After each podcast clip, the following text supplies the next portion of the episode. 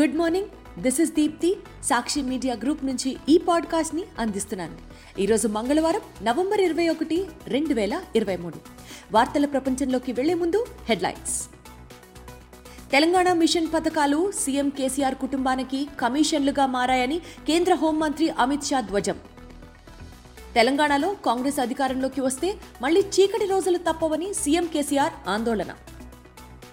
విభజన హామీల అమలు కోసం కేంద్రంపై ఒత్తిడి పెంచాలన్న రాష్ట్ర అధికారులకు AP CM YS Jaganmohan Reddy దిశానిర్దేశం. విశాఖపట్నం షిప్పింగ్ హార్బర్లో అగ్ని ప్రమాదం. మత్స్యకారుల బోట్లు దగ్ధం. స్కిల్ డెవలప్మెంట్ కేసులో ఏపీ మాజీ సీఎం చంద్రబాబుకు బెయిల్ మంజూరు. తెలంగాణ అసెంబ్లీ ఎన్నికలలో బీజేపీకి సంపూర్ణ మద్దతు ప్రకటించిన ఎంఆర్పీఎస్ నేత మందకృష్ణ మాదిగ. గాజాలో మరో ఆసుపత్రిపై ఇజ్రాయెల్ దాడి పన్నెండు మంది మృతి. ప్రపంచంలో డేంజర్ మార్కును దాటిన భూతాపం. భారత్ టీ ట్వంటీ జట్టు కెప్టెన్గా సూర్యకుమార్.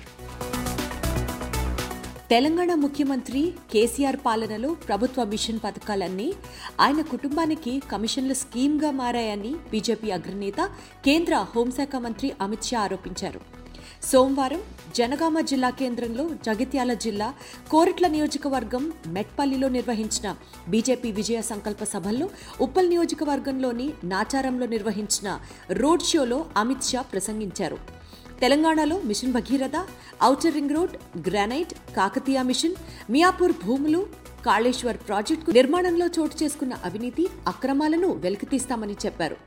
కాళేశ్వరం ప్రాజెక్టులో నలభై ఐదు వేల కోట్ల రూపాయలు మిషన్ కాకతీయాలో ఇరవై నాలుగు వేల కోట్ల రూపాయల మేర నిధులు పక్కదారి పట్టించారని మండిపడ్డారు. తెలంగాణలో బీజేపీ అధికారంలోకి రాగానే బీఆర్ఎస్ ప్రజాప్రతినిధులతో పాటు కేసీఆర్ను జైలుకు పంపడం ఖాయమని అమిత్ షా తేల్చి చెప్పారు. రాష్ట్రంలో బీసీ నాయకుణ్ణి ముఖ్యమంత్రిని చేస్తామని పునరుద్ఘాటించారు. పదిహేడు సెప్టెంబర్ విమోచన దినాన్ని అధికారికంగా నిర్వహిస్తామని హామీ ఇచ్చారు. తెలంగాణలో అంతర్జాతీయ స్థాయిలో త్వరలో బోర్డు ఏర్పాటు చేయబోతున్నామని ప్రకటించారు. తెలంగాణలో బీఆర్ఎస్ ప్రభుత్వం మూసివేసిన మూడు చక్కెర ఫ్యాక్టరీలను బీజేపీ అధికారంలోకి వచ్చిన వెంటనే పునరుద్ధరిస్తామని వెల్లడించారు. కాంగ్రెస్ పాలన అంటే చీకటి రోజులేనని ఇందిరమ్మ రాజ్యం అంటే దోపిడీ రాజ్యం దొంగల రాజ్యమని బీఆర్ఎస్ అధినేత తెలంగాణ ముఖ్యమంత్రి కె. చంద్రశేఖరరావు వ్యాఖ్యానించారు. కొట్లాడి తెచ్చుకున్న తెలంగాణ రాష్ట్రాన్ని మెల్లమెల్లగా అభివృద్ధి చేసుకుంటూ ఉంటే కాంగ్రెస్ వాళ్ళు తెస్తామంటున్న ఆ దిక్కుమాలిన ఇందిరమ్మ రాజ్యం మనకు కావాలా అని ప్రశ్నించారు. సోమవారం జనగామ జిల్లా స్టేషన్ ఘన్పూర్ నల్గొండ జిల్లా నక్రేకల్ నల్గొండ కరీంనగర్ జిల్లా మానుకొండ నియోజకవర్గాల పరిధిలో నిర్వహించిన బీఆర్ఎస్ ప్రజా ఆశీర్వాద సభల్లో సీఎం కేసీఆర్ ప్రసంగించారు. అభ్యర్థులతో పాటు వారి వెనుక ఉన్న పార్టీ చరిత్రను చూడాలని బాగా ఆలోచించి ఓటు వేయాలని పిలుపునిచ్చారు. తెలంగాణలో కాంగ్రెస్ పార్టీ అధికారంలోకి వస్తే మళ్ళీ చీకటి రోజులు తప్పవని పేర్కొన్నారు. కాంగ్రెస్కు అధికారం ఇస్తే రాష్ట్రంలో కరువు కాటకాలు పునరావృతమవుతాయని చెప్పారు. రాష్ట్ర విభజన జరిగి పదేళ్ళు కావస్తున్న విభజన చట్టంలో పేర్కొన్న అంశాలు అలానే ఉన్నాయని ఇచ్చిన హామీలను నెరవేర్చాల్సిన బాధ్యత కేంద్ర ప్రభుత్వానిదేనని ఆంధ్రప్రదేశ్ ముఖ్యమంత్రి వైఎస్ జగన్మోహన్ రెడ్డి అన్నారు.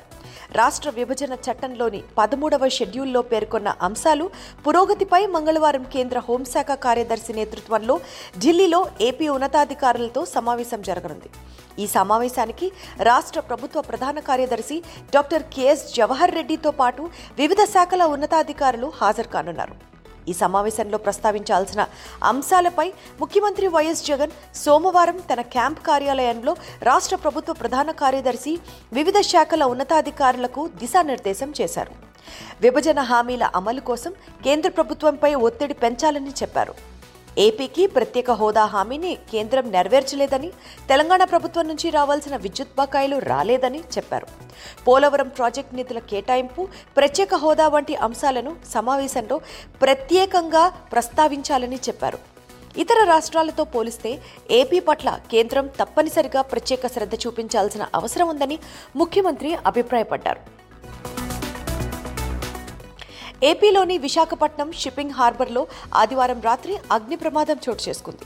ఓ బోట్లో అకస్మాత్తుగా మంటలు చెలరేగడంతో ఈ దుర్ఘటన జరిగింది. ఈ ప్రమాదంలో మొత్తం నలభై ఐదు బోట్లు కాలిపోయాయి. ఉద్దేశపూర్వకంగానే కొందరు మధ్యమత్తులో ఈ బోట్లకు నిప్పు పెట్టినట్టు పోలీసులు ప్రాథమికంగా అనుమానించినప్పటికీ అది నిర్ధారణ కాలేదు. అగ్ని ప్రమాదంపై ఏపీ ముఖ్యమంత్రి వైఎస్ జగన్మోహన్ రెడ్డి తీవ్ర దిగ్భాంతి వ్యక్తం చేశారు. దగ్ధమైన బోట్ల విలువలో ఎనభై శాతం మేర పరిహారంగా అందించాల్సిందిగా అధికారులను ఆదేశించారు. ఈ ప్రమాదంపై లోతైన దర్యాప్తు జరిపి కారణాలు వెలికి తీయాలని సూచించారు. ముఖ్యమంత్రి వైఎస్ జగన్ ఆదేశాలతో సోమవారం మధ్యాహ్నం మత్స్యశాఖ మంత్రి సీదిరి అప్పల్రాజు ఘటనా స్థలాన్ని పరిశీలించారు. బాధితుల్ని ఆదుకుంటామని చెప్పారు. స్కిల్ డెవలప్మెంట్ కార్పొరేషన్ కేసులో టీడీపీ అధినేత ఆంధ్రప్రదేశ్ మాజీ ముఖ్యమంత్రి చంద్రబాబు నాయుడుకి హైకోర్టు సోమవారం బెయిల్ మంజూరు చేసింది. ఈ మేరకు న్యాయమూర్తి జస్టిస్ టి మల్లికార్జునరావు తీర్పు వెలువరించారు. ఈ నెల ఇరవై ఎనిమిదవ తేదీన చంద్రబాబు రాజమహేంద్రవరం సెంట్రల్ జైలుకు వెళ్ళాల్సిన అవసరం లేదని చెప్పారు. మధ్యంతర బెయిల్ మంజూరు చేసిన సమయంలో విధించిన షరతులు ఈ నెల ఇరవై ఎనిమిదవ తేదీ వరకు వర్తిస్తాయని స్పష్టం చేశారు. ఎస్సీ వర్గీకరణ డిసెంబర్ లేదా జనవరిలో జరగొచ్చని బీసీల ఐక్యమై బీజేపీకి ఓటు వేస్తే డిసెంబర్ నాలుగో తేదీన తెలంగాణలో బీసీ ముఖ్యమంత్రిని చూడవచ్చని ఎంఆర్పీఎస్ వ్యవస్థాపకుడు మందకృష్ణ మాదిగ సోమవారం చెప్పారు. జనాభాలో సగానికి పైగా ఉన్న బీసీలకు ఇప్పటి వరకు చెప్పుకునేందుకు ఒక బీసీ సీఎం లేరని అన్నారు. ముప్పయో తేదీన జరగబోయే తెలంగాణ అసెంబ్లీ ఎన్నికలలో బీజేపీ ఎంఆర్పీఎస్ సంపూర్ణ మద్దతు ప్రకటిస్తున్నట్లు తెలిపారు. బీజేపీ అభ్యర్థుల గెలుపు కోసం ప్రచారం చేస్తామని మాదిగా ఉపకులాలతో పాటు పేద ప్రజలందరినీ బీజేపీకి ఓటు వేసేలా ఒప్పిస్తామని పేర్కొన్నారు. గాజా స్ట్రిప్లో అతిపెద్ద ఆల్ షిఫా ఆసుపత్రిని దిగ్బంధించిన ఇజ్రాయెల్ సైన్యం ఇప్పుడు ఉత్తర గాజాలోని ఇండోనేషియా హాస్పిటల్ను లక్ష్యంగా చేసుకుంది. ఇక్కడ పెద్ద సంఖ్యలో రోగులు క్షతగాత్రులు వేలాది మంది సామాన్య పాలస్తీనియన్లు ఆశ్రయం పొందుతున్నారు. సోమవారం ఇజ్రాయెల్ సైన్యం హఠాత్తుగా ఇండోనేషియన్ ఆసుపత్రిపై క్షిపణులు ప్రయోగించింది. ఈ దాడిలో ఆసుపత్రి రెండో అంతస్తు ధ్వంసమైంది. కనీసం పన్నెండు మంది మరణించారని గాజా ఆరోగ్య శాఖ వెల్లడించింది. ఇండోనేషియన్ హాస్పిటల్స్కు రెండు వందల మీటర్ల దూరంలో ఇజ్రాయెల్ యుద్ధ ట్యాంకులు మోహరించాయి. ఇజ్రాయెల్ దాడుల్లో గాజాలో ఇప్పటి వరకు మృతుల సంఖ్య పదమూడు వేలకు చేరిందని గాజా ఆరోగ్య శాఖ వెల్లడించింది. ప్రపంచవ్యాప్తంగా మితిమీరిన కాలుష్యం ఇంధన వాడకం అడ్డు అదుపు లేని పారిశ్రామీకరణ విచ్చలవిడిగా అడవుల నరికివేత భూమిని శరవేగంగా వినాశనం వైపుకు నెడుతున్నాయి. గ్లోబల్ వార్మింగ్కు అడ్డుకట్టు వేసేందుకు జరుగుతున్న ప్రయత్నాలేవి ఫలించడం లేదు. ఉష్ణోగ్రతల్లో ఒకటి రెండు డిగ్రీల పెరుగుదల నమోదైతే భూమిపై తీవ్ర పరిణామాలు ఎదురవుతాయి. ఈ ఏడాది నవంబర్ పదిహేడున విపత్కర పరిస్థితిని భూమి తొలిసారిగా రుచి చూసింది.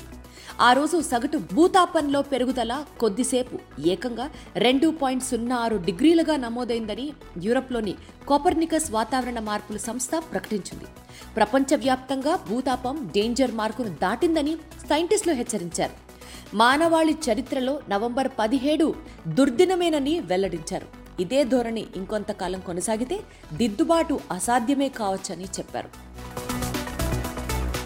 ఆస్ట్రేలియాలో జరగనున్న ఐదు మ్యాచ్ల టీ ట్వంటీ సిరీస్లో పాల్గొనే భారత్ జట్టును సోమవారం ప్రకటించారు. పదిహేను మంది సభ్యులతో కూడిన భారత జట్టుకు సూర్యకుమార్ యాదవ్ తొలిసారి నాయకత్వం వహించనున్నాడు.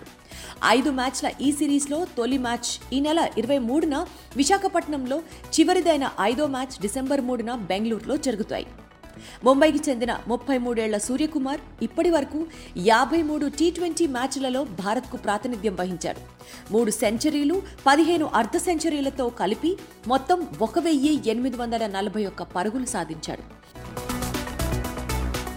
ఇవి ఇప్పటి ముఖ్య వార్తలు. మరిన్ని లేటెస్ట్ న్యూస్ అప్డేట్స్ కోసం సాక్షి వాట్సాప్ ఛానల్ను ఫాలో అవ్వండి. మీ అరచేతిలో వార్తల ప్రపంచం. Sakshi media group.